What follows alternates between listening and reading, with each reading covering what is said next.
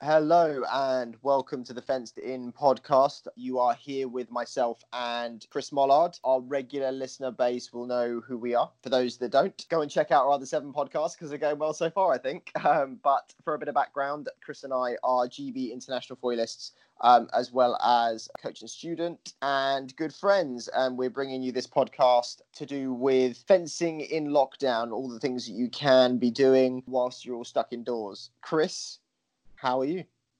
I'm very well. I just want to say as well, at the moment, fencing in lockdown and training in lockdown, but also really the idea is fencing beyond lockdown and, and how we're going to keep doing that afterwards because when we go back, it's going to be a bit of a shock. Um, but I'm very well. I'm very well. How are you doing? Yeah, I'm good. I'm good. I, I absolutely want to echo what you're saying. I think a lot of the podcasts that we've done so far have been very much based on what people can do in lockdown, but also giving general information uh, about fencing for, for, for any level really and we're trying to kind of information share and hopefully people can use that information when we come out of lockdown which hopefully if uh, boris is something positive on june the 1st we might start to look at going back into training. How long do you think it will be before we can fence again or do something? How you know two weeks four weeks six weeks? Yeah it's tricky isn't it? I think British Fencing are doing a really good job of keeping people informed. They've started a task force as well. It's a group of people that are closely monitoring government guidelines and, and saying what can and can't be done. And at the moment in time, it is very, very, very limited, next to, to nothing that we can do. But I think as of June the 1st, there could be some things that come into play which will be nothing like the training that any of us are used to, but it will certainly start to look like the first rung on the ladder of building back to what we do actually know. I think if I'm honest, I don't think we're going to see full training back for another month, possibly two, because the thing is, even if we are all back training in some capacity, there will still be social distancing measures, I think, which is going to still feel still feel really odd. I think uh, an optimistic me would say kind of a month to six weeks, and a pessimistic me would say kind of eight to ten weeks. But that's why everyone can be soaking up this information right now.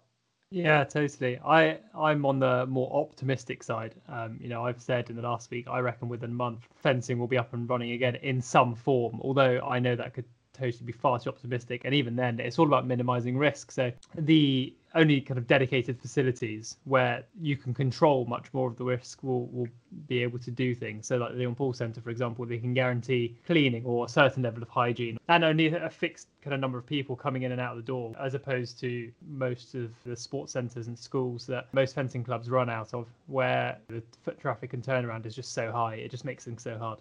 Yeah, I completely agree. Maria, who we we featured a few uh, few weeks back, sent a really great podcast over to me that was a kind of interview with Bill Gates and the global pandemic and how people are dealing with it in different organizations, etc. Really worth a listen if anybody can listen to that. But obviously, training to different people means different things, and for some people who are training just once a week, doing a light bit of fencing for fun, they might see things return for them in a normal capacity quite soon. Um, for those that are training, you know, five to six days a week, uh, competing internationally and stuff, it's going to potentially be a lot longer than that. So, yeah, everyone's uh, in the same boat, but we'll have different experiences about how we'll get back into this. But this episode this week is actually on nutrition and fuel. Two words there, Chris nutrition, fuel. What do they mean to you? They mean the same thing to me. It's about getting the fire going. What are you feeding your body? How are you helping it do what it needs to do? And outside of training as well, just in life for general well-being. Is that what you think of? Yeah, completely. I mean, I think with nutrition, it's like kind of what you are putting in your body, and in terms of fuel, it's effectively how that's being used and, and how much energy you're being able to get from that that whatever you're putting in. So people train really hard, and I've seen many top athletes train really hard and put absolute rubbish in their body. One of the things that I'm noticing about lockdown, which has been great is first of all, it's a lot more time to cook and be disciplined with diet, prepare stuff and experiment with different foods as well, which has been great. But it also has kind of opened up my eyes even more because I would say my diet is pretty good. I, I wouldn't say my diet was ever particularly poor, and it's something I've always been quite firm on. But you suddenly realize that good food and good diet and, and good nutrition is something that actually is a kind of like lifelong skill. It's something that you kind of you, you you would be good to have throughout your entire life because if you're not putting the right things in you're not getting the right things out and, and just because people are training quite hard doesn't mean they can just dump anything in their body even if they're very genetically fortunate and it means they won't put an ounce of fat on the foods that go into your body are hugely important for many well-being factors aside from just sport. And I suppose what I'm enjoying right now is still not only having clean living, but having the time to experience even more clean living, other things that I can kind of put in my body. What's really interesting is that one of our housemates is a vegan, as are you, Chris. And and so what I've been amazed by is the variety of, of, of meals that he's cooked and things he's done for us and how tasty they are. And it's suddenly given my my world of, of food just it's grown almost overnight. I mean, how, how are you finding food in lockdown at the moment? Yeah, I'm finding food very easy actually because when I go to the village shop, all I buy is fruit and veg. Um, Perfect. sometimes it can be, uh, you know, a little bit monotonous. Sometimes you need something to kind of kickstart some new ideas because you can rely on the same old. But I'm finding it absolutely fine. And like you, training hard, eating well, sleeping well. I actually found that I've lost weight since lockdown. Um, yeah, me um, too. Actually, feeling leaner. Yeah, well, I, it might be all the, the you know the fencing thighs have gone down a bit. That's true. That's true. we might when we get back to it, we might have to spend some time working on those, you know, with the heavyweights. Uh, But no, I feel I feel really good, and you know, I've, I've had everything that I would normally have available to me. It's still available to me, you know, part of my staples. Uh, you know, uh, every meal, and that's really really been been very handy. I've been very lucky because I don't know if that's the case everywhere, but the village shop that we have here has been really well stocked it's tiny. Only one person can go in at a time. It wouldn't be social distancing to have more than one person in at a time. But they have vegan frozen foods, uh, you know, Linda McCartney stuff, and they've got whole grains all around. They've got absolutely everything you you could want. So that's really good. So when you say that your palate has basically kind of exploded in flavour and size, what have you yeah. had? What what's what's changed? What's different? Give me give me some ideas. Yeah, completely. I, I, think to be honest, one of the main things that I always was never a big fan of before, and that's tofu. Uh, I've never been a big fan of tofu, and just to let the kind of listeners know, I eat anything. I kind of refer to myself as a bit of a Labrador. There's nothing I will often say no to, mainly because I'm always hungry, but I will literally eat anything. But, you know, I, have had so many bits of tofu before in just very mediocre dishes, which is effectively just a slightly damp sponge. And I'm just like, I'll eat it because it's here and it's part of it. But I think what's been amazing is the fact that Ross, who's the housemate we're with, who's a vegan, he's prepared it in so many different ways and, and, and seasoned it in so many different ways and suddenly you're like, whoa, this has opened my eyes to the fact there are so many possibilities with tofu, and actually it is such a great source of protein. And when you look at arguments for eating less meat, and, and certainly a big one is sustainability. Ultimately, we are on this planet and we're all in it together. And just quickly dipping away from what i saw the other day what, what i really like it's that obviously in the world there is a finite amount of resources. And if we just keep plowing through that there won't won't be enough. And actually if everybody was able just to uh, maybe go one day or potentially two days a week meat free then actually we would kind of overnight solve the, the, the resource problem here. But in terms of sustainability, I think it's a great argument, and actually, it's really converted my mind to thinking there are plenty of other things that I can have from a sustainability point of view to do my my bit for the for for, for the global resources, you know, and tofu is one of them. Yeah, absolutely. On tofu, I mean, tofu can be really good. It can also taste like a wet sponge, as you said. It all depends on, you know, it it's got good stuff in it, and it's all, all depends on the flavors you put on it. And on the sustainability front, absolutely, I think that makes a lot of sense. But I, you know, I don't want to be shouting from an ivory tower and saying I'm the best because I'm vegan, because that side of things has many problems as well. You know, things like avocados, uh, you know, aren't mm. great for the planet, and quinoa, and actually even soy. You know, they all drain huge amounts of water. So it's it's the whole sustainability thing is not an easy one to solve. It would certainly seem that by eating a little bit less meat, things would go in the right direction. Yeah. But not necessarily solve everything. So there might be one direction that seems a little bit better, but you know, nobody has the answer because otherwise we would have solved it already.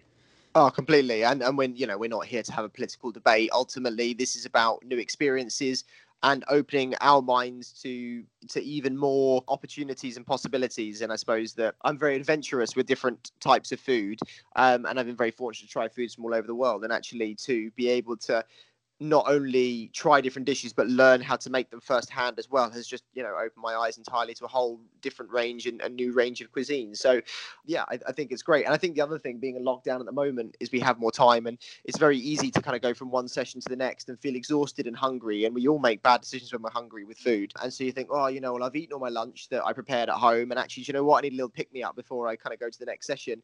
And then you dive in somewhere and you you know buy a rubbish packaged sandwich or something like that and it fulfills a whole but it, it's obviously not really that nutritious and very good. And the big thing about processed foods, or I hate the term processed foods actually, but foods that you you know you buy out, everything's so full of salt. You know, Yeah. it, it salt is everywhere, and being able to have the time to prepare food at home means you're more in control of that, which is amazing. Going back to what you were saying early on about people that have done lots of training and you know put the wrong stuff in. So I came across a phrase this week that my wife told me about because she heard it on the Sam Harris podcast. And so I don't know if you've ever heard of Dave Brailsford. Oh yeah, yeah. He was the lead um, lead for uh, uh, GB cycling team, right? Yeah, exactly. So Yeah. he was performance director of British Cycling from when they really started to win. You know, they Mhm. around kind of 2003, I think it was. They were quite mediocre, and then suddenly they really sparked a lot of changes. Um, they started looking at all the different ways that they might be able to affect their lifestyles and things to make some changes. And so the phrase that I really like is the aggregation of marginal gains. So a positive aggregation of marginal gains, and the idea is that look at one percent gains in various different places. If you add them up, those might add up to fifteen percent gain. And something like diet and food is a big one. You know, day to day, if I and I don't want to knock this down because I love having a burger, but if I have a burger today, that doesn't really matter. That's not really the end of the world. But you know, if I have a burger a couple of times a week, you know, kind of as a regular thing, over a period of weeks or months, those those add up, and that's the aggregation of those marginal gains. In that case, things would probably go downhill from a from a nutritional and a, a well-being perspective. The- You know, obviously, kind of depending on what you're having on it, having on, and you can replace burger with any kind of Mm, food. mm. But the idea is positive habits reinforce. You know, you're you're building positive habits. They go in the right way, and at the end of it, you know, you're not you're not just left with some like tiny tower of positive habits. You've got this house, this mansion in front of you. Like, oh Mm. right, that this makes a difference. I've suddenly got this huge thing, and I can see all the benefits. And that I often feel that way. You know, when we've had long blocks of training, you know, and I get home and I'm like, God, I can't be bothered to do my core workout. Okay, well, I'll, I'll you know, I'll just do it. The, the next day or even the next week, you look back and you go, man, I'm glad I, I'm glad I did all the all those extra workouts I couldn't have been bothered to do. Yeah. I'm glad I did those. I feel so much better for it. I wouldn't be where I am now if I hadn't done this. They all add up, and you're absolutely right. And you know, I, I keep banging on about all the books that I'm I'm reading, and, and habit is one of them, and it is about those kind of positive habits and setting those kind of wheels in motion to you are what you do repeatedly. And if you are able to get yourself in a, in a rhythm of doing things repeatedly then you will fall into good habits. And those marginal gains all do add up. I know people often laugh at uh, at me because I, I have everything in my fencing bag and that's not bigging myself up. That's just i tend to carry a lot of kit with me um, usually lots of spares and lots of extras. But ultimately i know if there's a problem and something needs fixed i know i've got it. And that's just one little less stress for me. It means that i'm ready to go on the day. And and actually by those adding up over a course of time it's no extra stress for me. Everything goes in the bag but i know i can rely on those things if they go wrong. And that's 1% less stress that i need to carry at a competition. And and, and if you're kind of doing the extras here or there like you know making sure you're eating right and fueling yourself right and getting your hydration levels right all of those add up. Ultimately when you're a young fencer starting out you've got to get the major percentages right which is you've got to focus on your footwork. You've got to get regular lessons. You've got to do your sparring of course to get the volume in to get the big parts of it right. But as you get better throughout your career and as you move further and further through when you become a, an elite athlete it's looking at those kind of small percentages. To kind of put that in perspective and this is what i really love going back to john southfield's book from last to first he says that he talks to some of his kids at the club. And actually this is a great example again for food which is some of the kids at the club obviously they're, they're doing the training blah blah blah. And if they're not things aren't going the way they want them to he says look when you come to club you spend about 15 minutes having a conversation right? In 15 minutes you could have two extra fights. And if you have those two extra fights if you're coming to the club four times a week you add up that's eight fights a week right? You times that by then four again and you have x amount of fights and you look at that over the entire year and suddenly you have a big number of fights that you've missed out on and then you put that in an Olympic cycle of four years, and you have an even bigger number of fights you've missed out on. You then times that by three Olympic cycles, and suddenly you've potentially lost over a year's worth of fights to someone that will become Olympic champion on that day. So it's suddenly what seems like a very small percentage is actually the thin end of the wedge because when you you grow that exponentially, you actually find that there is a huge amount to be gained in the long run by setting these positive habits in motion. And diet is exactly that. And if you're able to set yourself up to have clean living now whilst fueling your body correctly, it's not only something that you will take throughout your your fencing career, you will also take as a life skill and be healthier in the long run. Yeah, absolutely. And I think those, you know, those positive habits and looking at the bigger picture really make such a difference. When I started sparring more, the part of the reason was it's like, right, well, I want to be here. This is the level I want to be at. Well, I'm not going to do that by only sparring three days a week. You know, three days a week or three nights a week, even as it was then, is what I mean, six fights in an evening. That's not very many. That's only 12, 18 fights over a week's period. Mhm. If you're lucky, that's really that's nothing. And then add the number of hits in there. You know, where's the opportunity to practice? Where's the opportunity to learn what a really good hit feels like to work on the moment? And then that that you know that's assuming you're focusing and you know getting in good quality fights all the time or having good targets. If there's a fight that just kind of gets away from you, you're not you're not there with it. You're not kind of doing something with the training then what's the point? And then that's whatever percentage of your week's hit total just kind of gone out the window. Even though we're talking about diet, it's applicable everywhere. You know, going for a run, going for a short run, going for a long run, and absolutely on whatever you're doing, all these habits can be formed anywhere. Absolutely. And I mean, you know, you and I are different in terms of the way we eat, um, but ultimately we both look after our diet. So, Chris, for you, what does kind of like a weekly diet look like? If you've got a normal training week when you're not in lockdown, so kind of give us a, a- an overview of what a normal week looks like for you when you're in training, when there's no lockdown, and now kind of compare that to what you're kind of doing at the moment with your new training regime under lockdown. Actually, my food looks pretty much the same. Okay. oh, well, that's that's Um, that's really interesting though. Well, actually, I'm going to ask myself and answer this and ask you and get your answer as well. So, we're asked quite a lot how much we eat. So, I eat about 3,000 calories a day when I'm in training, Mhm. you know, when I'm sparring and fencing normally. What about you? How much do you eat? I'm actually close to five and a half thousand. Five and a half.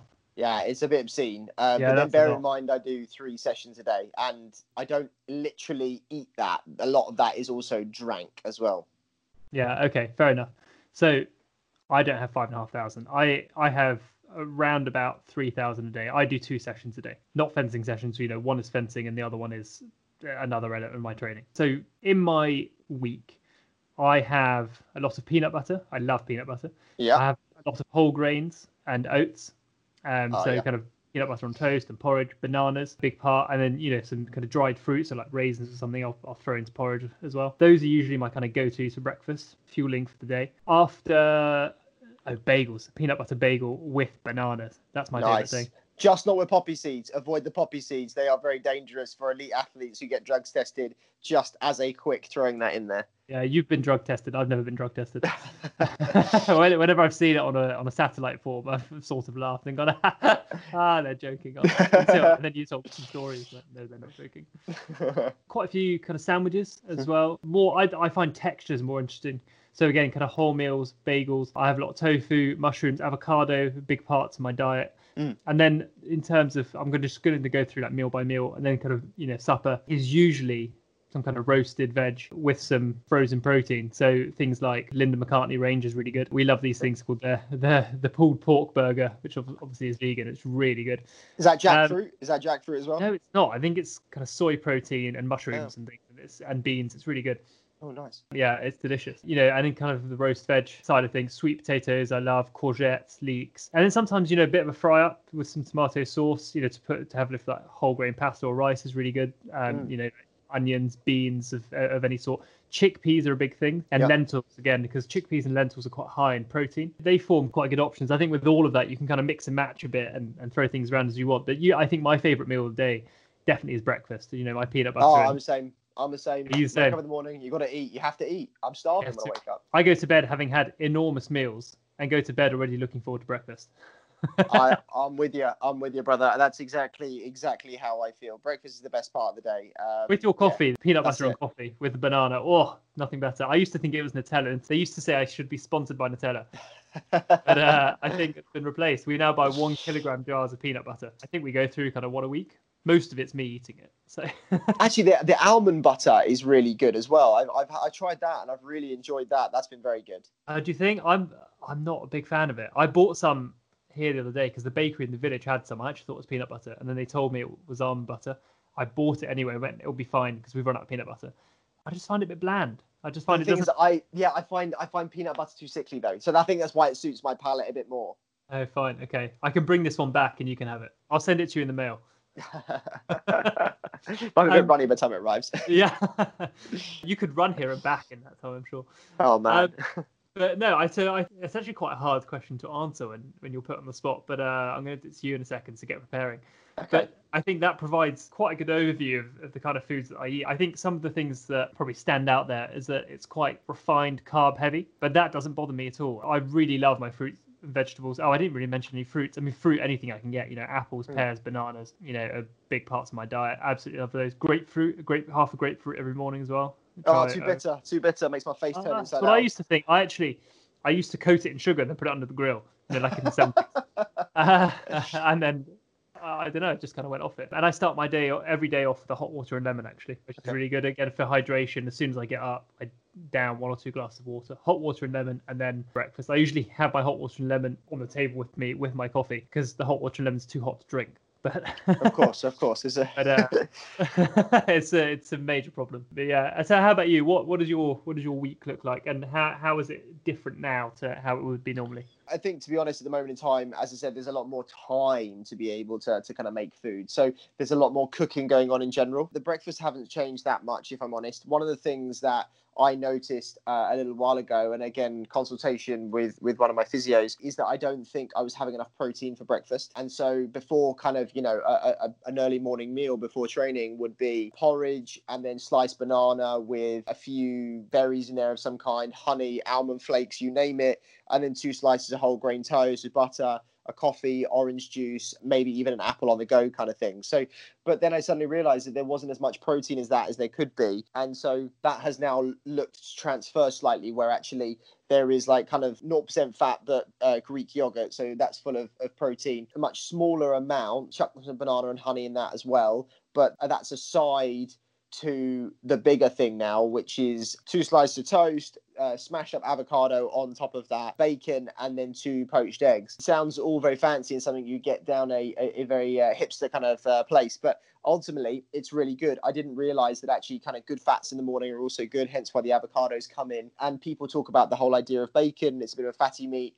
But we, we kind of buy the, the medallion, so you're just looking at the main lean part of the, the bacon and it's grilled rather than fried. And then we have poached eggs on top of that as well. So that also brings a bit more protein to it. So now instead of having what was a very high GI index food that, that was porridge and uh, you know, bananas and honeys and stuff like that, which was great as long as uh, as well as having toast and stuff. It's been transferred now to a similar thing with a yogurt, obviously slightly smaller on- on scale, but again, that's full of protein because it's a Greek yogurt. And then obviously I've got kind of my bacon and my eggs on top of that, which are really adding to the protein and the kind of good trans fats of, of the, the avocado. So that's really is now my breakfast. And there's orange juice on top of that and, and a black coffee. I just want to say, if you ever need more protein at breakfast, I know you said you didn't like it, but like peanut butter or almond butter in your porridge goes really far. Um, Ah. I really like that. Actually, I discovered it a few months ago before lockdown when I was in the gym. Uh, I was listening to a Formula One podcast, and Valtteri Bottas said that's his favorite. And Nice. I wasn't really sure about it, but actually, it's it's so good.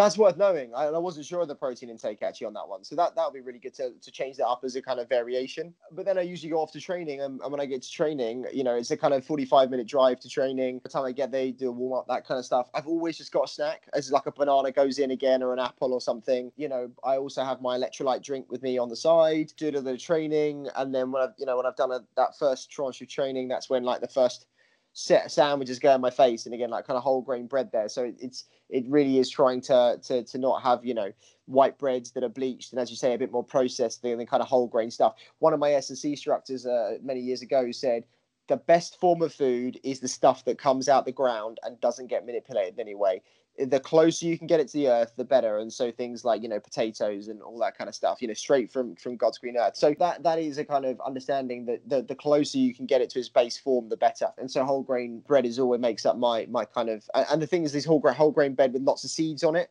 again for a bit of fiber and roughage in there really helps. Usually they're kind of ham, ham and cheese sandwiches again for a bit of protein hit. Cucumber because cucumber's really good for balancing out your electrolytes and, and helping with hydration levels as well. And tomatoes in there because any form of red fruit or vegetable actually really is good at combating free radicals like common colds. So I try and get a lot of red fruit or, or veg and um, like red peppers. peppers. Very sweet. I like those.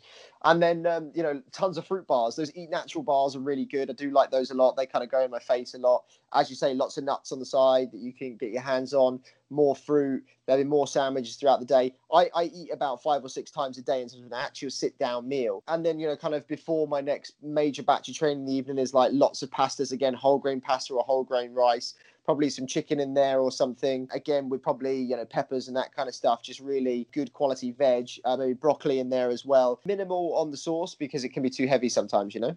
Yeah, no, uh, broccoli is a really good one actually. I, I forgot to mention broccoli and spinach as well. As a rough rule of thumb, like the darker green it is, mm-hmm. the the more it contains. You know, spinach is really high in iron as well. So iron, protein, and all sort all sorts of kind of vitamins and antioxidants. They're they're really really good. Completely. And actually, that what I love about spinach is you're right because the high iron count.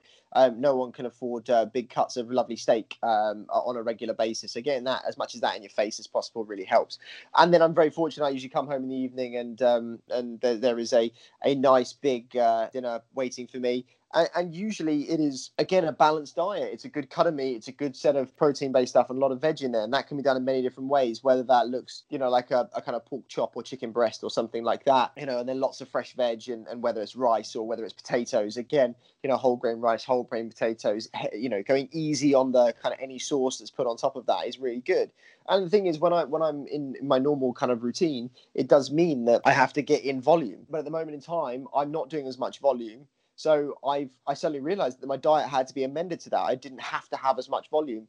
So I'm kind of having three square meals a day. Actually, in lunch, I'm going a lot less on the carbs at the moment, doing a lot more salads, getting a bit more protein for like halloumi and stuff like that, grilled halloumi on top of the the salad with some pine nuts and things like that, or just to kind of give it something different, but at the same time, you know, make it actually nutritious. But I don't need that many carbohydrates realistically. Actually, I get a good protein kick in the morning for my breakfast. Usually, kind of go out for the run, and then I'll, I'll, have that in the afternoon. If I'm doing a weight session in the afternoon, then it, then I'll, I'll put a carbohydrate base with that before I then you know have most of the afternoon to relax and just do admin work or social media work or whatever. I've found actually, I say I've said before that I'm not really eating that differently. That I suppose that's not really true. I lie. Um, but I having thinking about it, think, hearing you talk actually one thing that has changed is that I am snacking less. You know, I, I don't mm. have as much between meals because normally before a training session, I'll have a coffee or a hot drink and a snack, you know, a couple of slices of toast with something on it and go. Or actually, another really good snack is uh, have you ever had sliced apple with peanut butter on it? Or almond you, butter? you and peanut butter, man. Get, get you know, I'm, gonna, I'm worried about you. I mean, it's so I, good. I love a good apple. So, so you know, so do I. I, I love a good apple. Great, great to some anything that's easy to eat in the car on the way to training is really handy. But um, no, I mean, I'm just going to throw that in there. I, I found that in Men's Health magazine, which I don't read anymore, but I did kind of years ago. you know, it was brought up as a really good healthy snack, and it, it's it really is it's good actually. I mean, if you'd rather have apple and brie, then that's fine. Wow, I mean that that's that's an odd mix. One thing about apples is always funny. Actually, James Davis texted me the other day, and uh, his his girlfriend uh, uh, watched him eat the whole core of an apple, and he texted me and said, "I've got that from you." And I've always eaten the entire apple, which people find really weird, but so much so it's rubbed off on my teammate. So bless him, and his girlfriend's looking at him like he's uh, a, a complete weirdo. So, but I don't know why I've done it. Mainly because, like you said, you're in the car and you're like, "Well, I've got a core now. I, you know, there's no bin around, so the whole thing might as well go in." So uh, no, no, you can't, can't eat core, can't eat core. I, I leave it in the car, and then they they accumulate. They end up being two or three. Then my wife gets in the garden like, like, "Oh, sorry, that's my bad." Um, Get rid of um, that stuff. Do you also eat raw mushrooms? Are you one of those people? No, actually, not really. I mean, no, I don't think so. Okay. I mean, I can, I can, but I, I don't say I choose to do that. Um, you know, somebody, uh, you know, somebody kind of did it in front of me once, and I was a bit like, "Hang on, what are you doing?" I mean, as you say, you can. I've tried it. I don't think it's very nice. I'd much rather have them cooked. I just I just wondered. You know, you eat the core. That's fine to each their own. No, no, fair enough. I mean, uh, the, the, one of the things that actually we, I mean, you and I were talking about the other day is how kind of to monitor your diet. And I, you know, at the moment in time, you said you've lost a little bit of weight in lockdown, as have I. I think the other thing, as you say, is sometimes you get a bit panicky before training, like, have I had enough fuel? And so you kind of go somewhere and you go, well, I might just pick up this and I might just grab that just just in case. And then when it's there, you kind of end, just end up eating it, and that can sometimes be, you know, a, a bit of a bad habit. And I certainly, um, you know, kind of do the same thing. I get to I get somewhere and I'm just having a coffee before I to go to my next session. And I suddenly think, oh, maybe I am, maybe I am a little bit hungry. And I'm like, no, it's just because there's a toasty over there and it's looking at me at Costa. Uh, slice of cake.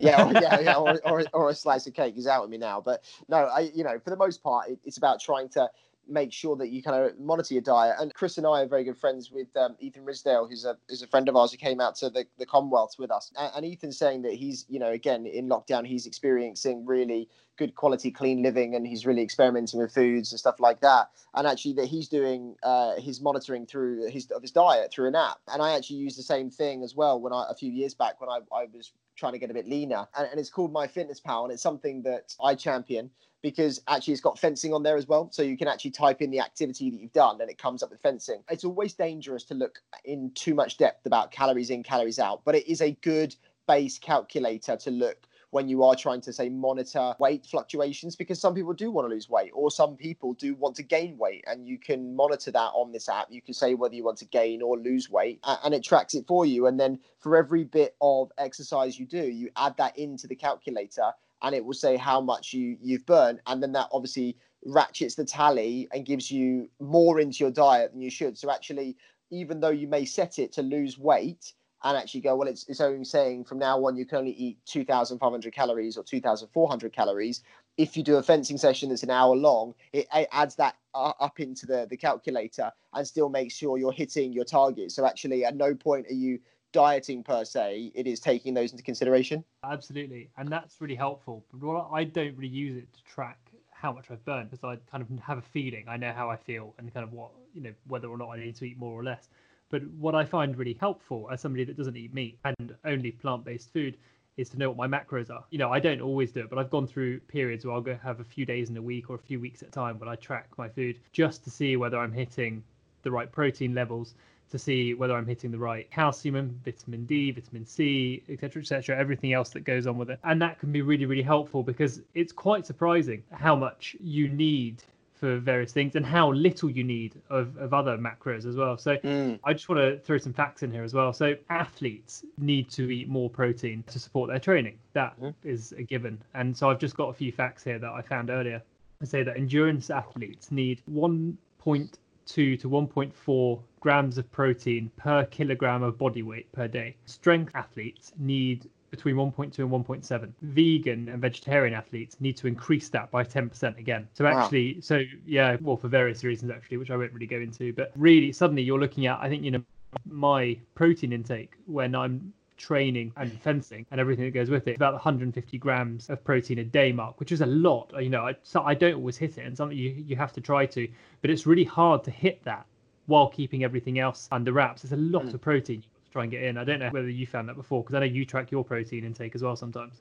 Yeah, of course. And there's a great app, and you can take out of that app what you need. And, you know, for, for you who is in great shape and, and is not necessarily trying to fluctuate your weight, you know, this is just something that you can monitor. This is the great thing about the app, MyFitnessPal, that just allows you to track weight, track macros, even just track how many calories you're burning at each kind of session. And you kind of realize that if you're waking up, and the great thing about it as well is it tracks your hydration. So if you're feeling particularly fatigued one day, was it because you, you know, you weren't also monitoring the hydration the same way? But yeah, I, I do. And, I agree. Protein is difficult to to to get that right all the time. And as I said earlier on, I, I actually end up drinking some of my protein through protein shakes. And kind of, you know, Chris, when we talk about when we're at competition, you know, kind of there are many things that we take to competition to to, to help with the fueling of that. And I know actually some people are confused by this, but sometimes I take a protein shake after I finish my pool round why? Because I, I'm, I've got a long day potentially ahead of me, and after the pools, I would have already depleted quite a lot, and I need a quick burst of, of, of not only the carbohydrates, but I also have to replace the, the protein as well, and then have a snack. So sometimes it can be easy for the stomach to, to, to drink this sometimes, rather than kind of just sit there and have to munch on, on big heavy things. Because some people get nervous, they struggle to, to, to eat the way they want to before competition, and sometimes actually drinking the fuel you need is, is sometimes better. That's a really good point you touch on. So David Coulthard, who was a Formula One driver, Scottish Formula One driver, had always really struggled with keeping breakfast down before a big race. And he said discovering meal replacement kind of changed his life and changed his career because he was able to digest it so much quicker. You know, he didn't feel nauseous or sick or like he was going to throw up before a race or anything. It, it, completely turned everything around. And he's not really sure why that was, but he it might have been nerves, it might have been something else. But for him, it, it you know meals didn't really work, but a meal replacement before before a race worked well for him. So I, I'm not necessarily championing that before a fencing competition, but as you've said, after a round or after a match where you need to get something in quickly, that could work really well. Yeah, and, and even beforehand, if some, I mean, again, it's not something that I necessarily do because I'm, even though I'm nervous, doesn't affect my stomach, luckily. But for some people, it might even be having a protein shake for breakfast rather than, you know, kind of what we've just spoken about. But Chris, give me your top three things that you have at competition to help fuel yourself. Porridge in the morning. Yeah. Hot water and lemon in the morning. Nice. And fruit. I'm going to say fruit quite broadly throughout the day. So, you know, a banana between every round. Yeah. At least, and then usually some kind of kind of nut bars and things, and I'll have pasta. So something just a little bit heavier when I've got a bit of a longer break, just to kind of mm-hmm. keep you going because it's it can be really hard to keep your energy levels topped up just right. If you think of it as a needle on a dashboard, you know mm-hmm. you've got to keep it above a certain point sure. and below a certain limit. You know, there's a kind of margin, uh, a margin for movement that's quite good. And if you if you feel yourself start to flag a bit, then that can't be great. But actually, I, I think really one of the big things that often gets overlooked is water and hydration and, and making sure you're you're drinking enough well before the competition starts, throughout the day, and well after as well. So I, I find I actually often have to go to the loo and pee about every 20 minutes or half an hour in a competition.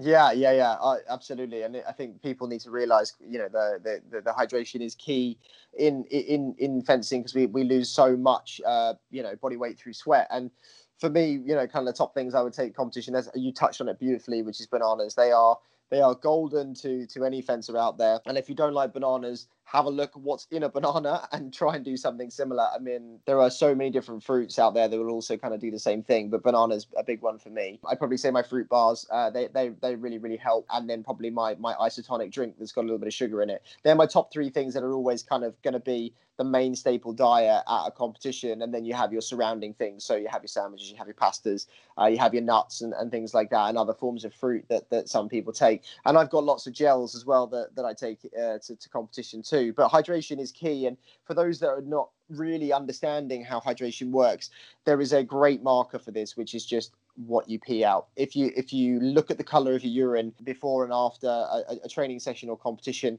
it should hopefully be the, the same color. And you're looking for a very pale straw color is relatively healthy if it's coming out like a Berocca, it's probably not uh, the way it should be. So that's how, one way to just have a good understanding of what your hydration looks like. But for those that are trying to realistically understand how much you do lose and how much you have to drink at a session, weigh yourself. Weigh yourself before the session. So, say for example, you have a 70 kilo male athlete or, or a, a you know a, a, kind of 55 kilo female athlete, and they're they're, they're weighing themselves beforehand they'll do a full training session and they might just be weighing themselves in in their underwear or their skins or, or their compression whatever. Go and do a training session finish a training session come back weigh yourself and your if your hydration is correct you should not have lost any weight. The amount of athletes that will lose one or two kilos in body weight because their hydration is not correct.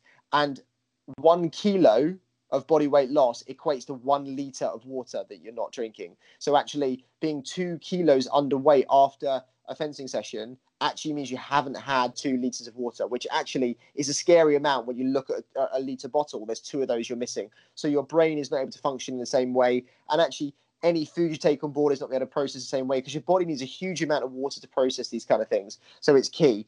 Like I touched on a, uh, a couple of episodes ago, there's you've got your isotonic drinks, which are basically mineral replacement, which comes out through your sweat, and then the isotonic part is has the sugar in as well. Hypertonic drinks are uh, mineral replacement with no sugar. So understand the two of those. If you're someone that's doing a very long training session, you need that extra sugar kick just to get you through, then use your isotonic. If you don't feel that you necessarily need that sugar kick, then you can have your, your hypertonic based drink as well. But whatever you drink of that, you should be drinking double the amount of water. So, for example, for me, I have a liter bottle of water that goes to training with me and a half liter bottle of water of hypertonic or isotonic. And when I've got through those, I fill them both up again. They go through the same process. So it's two parts to, to one part, if, if that kind of makes sense. And they are absolutely key to a training session or a competition because people forget that actually a lot of concentration and, and a lot of energy source will come from just staying well hydrated. Sometimes people can feel exhausted, not because they're necessarily lowing, running low on fuel, they just have not got enough water in their system. I think that what you've touched on is really key. I often go to training with at least, I think, three liters of water with me. Mm-hmm. I might not drink it all, but I'll aim to drink it all. And, you know, just again, talking about it's just a good habit to get into, you know, have a swig have a bit between every match, every few minutes. By the time you realize you're thirsty, you're already dehydrated. So you yeah. need to stay ahead of that curve. And just talking about snacks quickly as well, one I forgot to mention, but I find really good for competitions is dates. Oh yeah, nice. Uh, yeah. Yeah, date dates are really good. Dried dates, really easy to get hold of. Uh, I assume still. and really they're know. like mouthful size. You can just kind of pop them in and away you go. You know. Yeah, yeah, no, absolutely. They're really, they're really good and they're incredibly sweet. They're really nice. Um, but I thought this might be a good time to throw in a rule of thumb that I came across that I found really handy about fueling and diet and nutrition. So effectively, carbs to fuel, protein to rebuild, and sugar for a boost. So yeah. you know, as you can kind of work off that what you will, and that's often I've found it a really good way to go. So kind of at the beginning, you know, before a competition, before a training session, have some carbs. You know, have some toast, have some peanut butter, have some hummus, have have something kind of a bit heavier that's not necessarily protein. Because if you've got if you take protein before you go and exercise, your body has to take that and convert it into carbohydrates, which your body uses for energy, which is why it's important to have carbohydrates beforehand. Sugar, especially glucose, is very quickly accessible to the body, which is why if you have some sweets or some fruit or something, your body can use that energy almost immediately. And protein for after, because as you've mentioned, Ben, you kind of deplete muscles, you break your muscles tearing, being broken down, they're trying to make gains. They need protein to rebuild. So again, it just gives them what they need at the right time. Oh, absolutely. And, I, you know, when we spoke about the, you know, the, the, drinks as well, is that both Chris and I use those kind of energy drinks spoke about. But if you, if you're not liking them to drink necessarily, I also have the gel shots, which are the same thing. They're kind of, have got a lot of uh, sugar in them as well. And that can give you a quick boost, especially through pool fights or even in the minute break if you suddenly realize that you haven't quite got the, the nutrition right throughout the day. So I, I, take a lot of those gels as well. And some people have the tablets that drop into water, whether that be hypertonic or isotonic and then I, I, actually use powdered form for, for my isotonic drinks, which are all really good. One of the things I do use at the weekend, if it's been a particularly big week, is is your Berocca, for example. Good little boost in the morning. Just again, gives you a thousand times your mineral uh, daily dose. But actually, if you've been depleting for the whole week and you haven't necessarily felt like you've managed it particularly well, shoving that in board, on board can really help because it'll just bring you back up to the kind of levels that you need. So use that as almost a kind of extra boost if you need it every now and then. But I really champion that. And you know, the, a lot of these liquid tabs and and um, gels and stuff like that that you can get for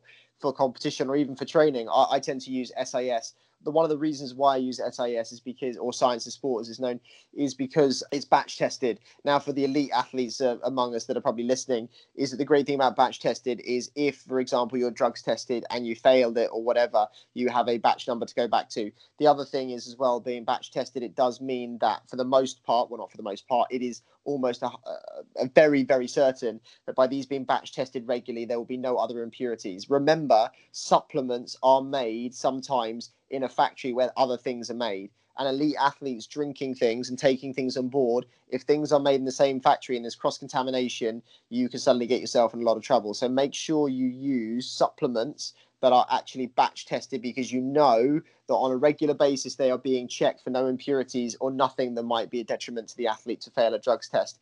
And along the kind of supplements area is that if anybody is looking for a, a, way to understand more about how to check supplements, there's a really, really great website. So a couple of times we've had, so before we flew out to Rio and things like that, and, and other events where we've had to have drugs talks, they always champion this really good uh, site called Informed Sport, um, which is where you can check supplements on that website. You can check batch numbers and things like that to make sure that everything you're putting in your body is good for the athlete and actually won't have any detrimental effect to any drugs test that you may um, you may take.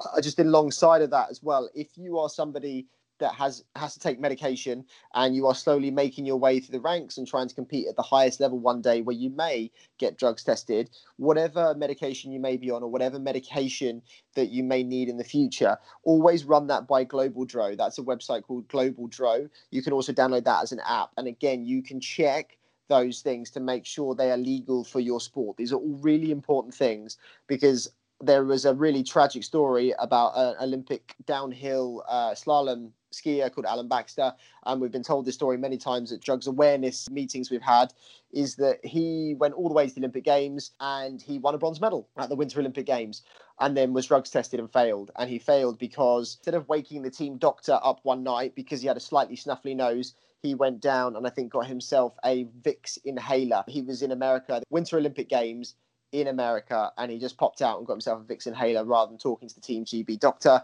Gave it a, a use because he knew it was perfectly legal to use, uh, and then failed the drugs test because the things that are made in America are subtly different to what are made in the in the UK. And if he'd been able to check it on that website, he would have known that it was unfortunately full of uh, substances that weren't legal for, for for him, and unfortunately had his bronze medal taken away, which was a horrible crying shame for him because it was such an amazing performance. And actually he wasn't purposely trying to do wrong but he wasn't able to uh, go to, to have any argument or say because ultimately he had put it in his body. So make sure that if you're doing taking any supplements, you're checking them on Informed Sport, or if you're taking any medication, you're checking it on Global DRO. Otherwise, you do not want to end up like Alain Baxter. No, definitely not. That's really good to know because I didn't really know about much of that. So there you go. Really, really helpful information. Actually, the one thing I was going to quickly say, so sorry to interject, Chris. No, go for it. Um, you and I experienced it when out to Australia, but international travel and, and diet can be tricky. My top tip is make the lunch that you will eat at the competition from the hotel breakfast. So we often find as a squad, sometimes when we're staying in a hotel, that you go down to breakfast, it's a kind of buffet style breakfast, grab as many little rolls as you can and stuff them full of bacon and cheese and whatever you get your hands on, wrap them up, stick them in a rucksack and take them to the competition.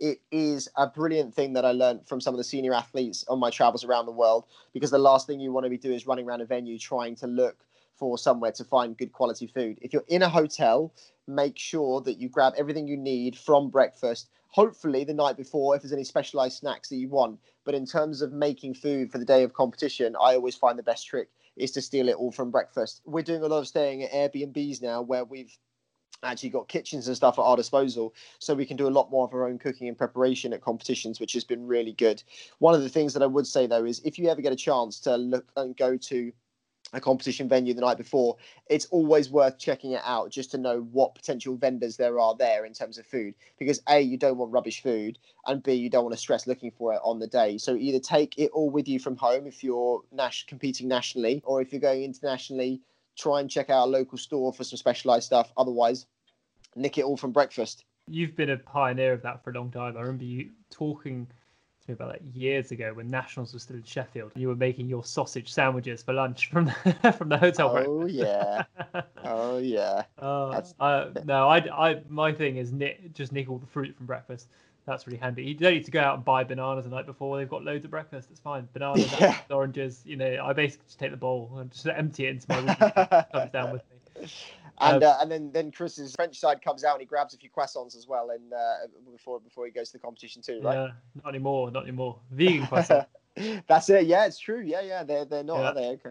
Yeah, I That's- think I think my dad's ready to disown me. I was really nervous when I first became vegan and I had to tell him because I don't drink, I don't smoke, I don't eat meat, I don't eat cheese. I know they've got some fantastic uh, wines in France. You must be uh, really, really upset. And also, the French do amazing cuts of meat and cheese as well. So, you know, I often love going to uh, to the Paris World Cup because you get such amazing uh, quality food out there. But being a vegan becomes slightly more challenging to have a lovely bit of cured meat and cheese with a nice glass of red before, uh, or not before a competition, definitely after a competition.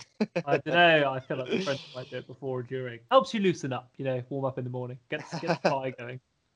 Absolutely. But you're right, Chris. This probably brings us on to the Ask Us Anything uh, section. And actually, recently, uh, Chris and I have been in contact with um, Steve Petrie, who is the lead S&C coach at Truro Fencing Club. And he also is the strength and conditioning coach for the athlete development program that British Fencing runs. He also does some work with the Danish national team. If any of you uh, follow Steve on Facebook, you'll see that he's working very hard to do a lot of information sharing and give some stuff out there to the fencing community about what you can be doing whilst in lockdown. And, and some of the stuff he's come out with is, is absolutely superb. He knows uh, Will Deary very well and Chris Buxton, and, and, and they're doing a great thing as well. They've developed an app called BB Fit, which is a really good SSC fitness based monitoring app that you can get your hands on now. They are actually, I believe, I believe, um, allowing download for free whilst we're in lockdown. And that's all things that you can kind of aid yourself with while we're in lockdown. So definitely give Steve a follow and, and download Will and Chris's uh, new app as well because they are great. But Steve asks the question what type of training,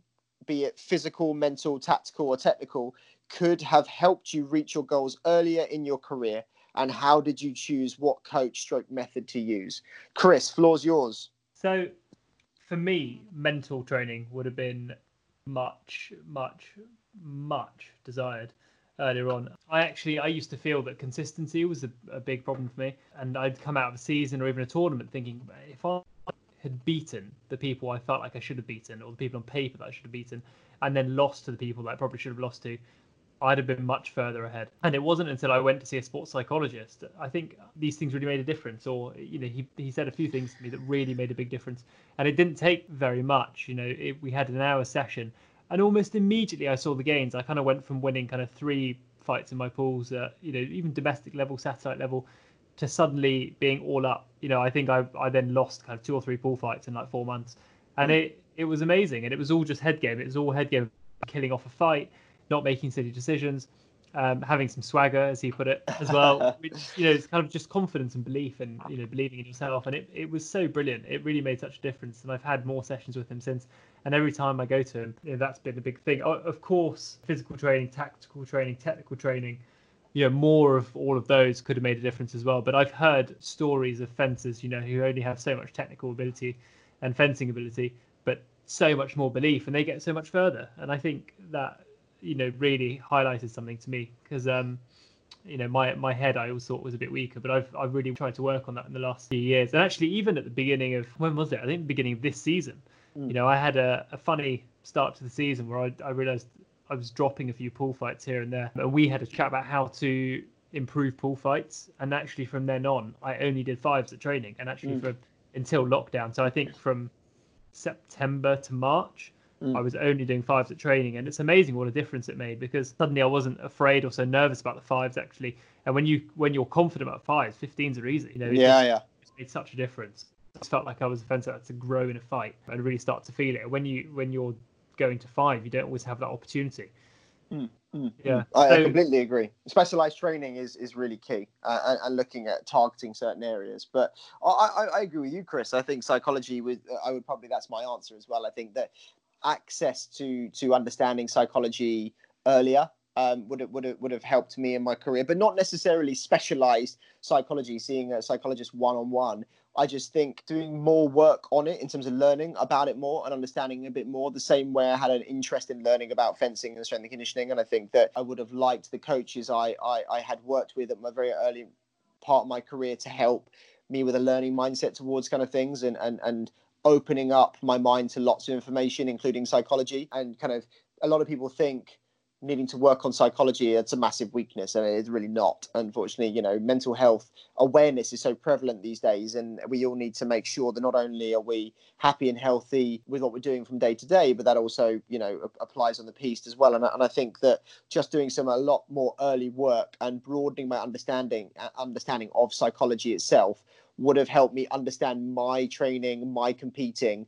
And then as I got older, I could start to specialize in obviously seeing uh, a psychologist, a sports psychologist one on one to, to, really find methods that, that help and, and, and coping mechanisms for, for high pressure situations. Um, so I completely agree. And, and to be honest, I think when you're young, you know, you, it is a bit of trial and error. Sometimes you don't know a lot about the coaches you're working with. They just kind of, they're at the clubs you, you, you kind of go to. At the same time, being a bit more analytical about that trial and error. Did that work? No. Okay. Did that work? Yes, that did work. And, and kind of then looking at things a little bit more analytically from that point of view and, seeing where the gains were made. But ultimately, yeah, I, I, I'm the same as you. Psychology from an early age, not necessarily one on one, but just understanding it as a topic better from an early age, I think empowers a young athlete.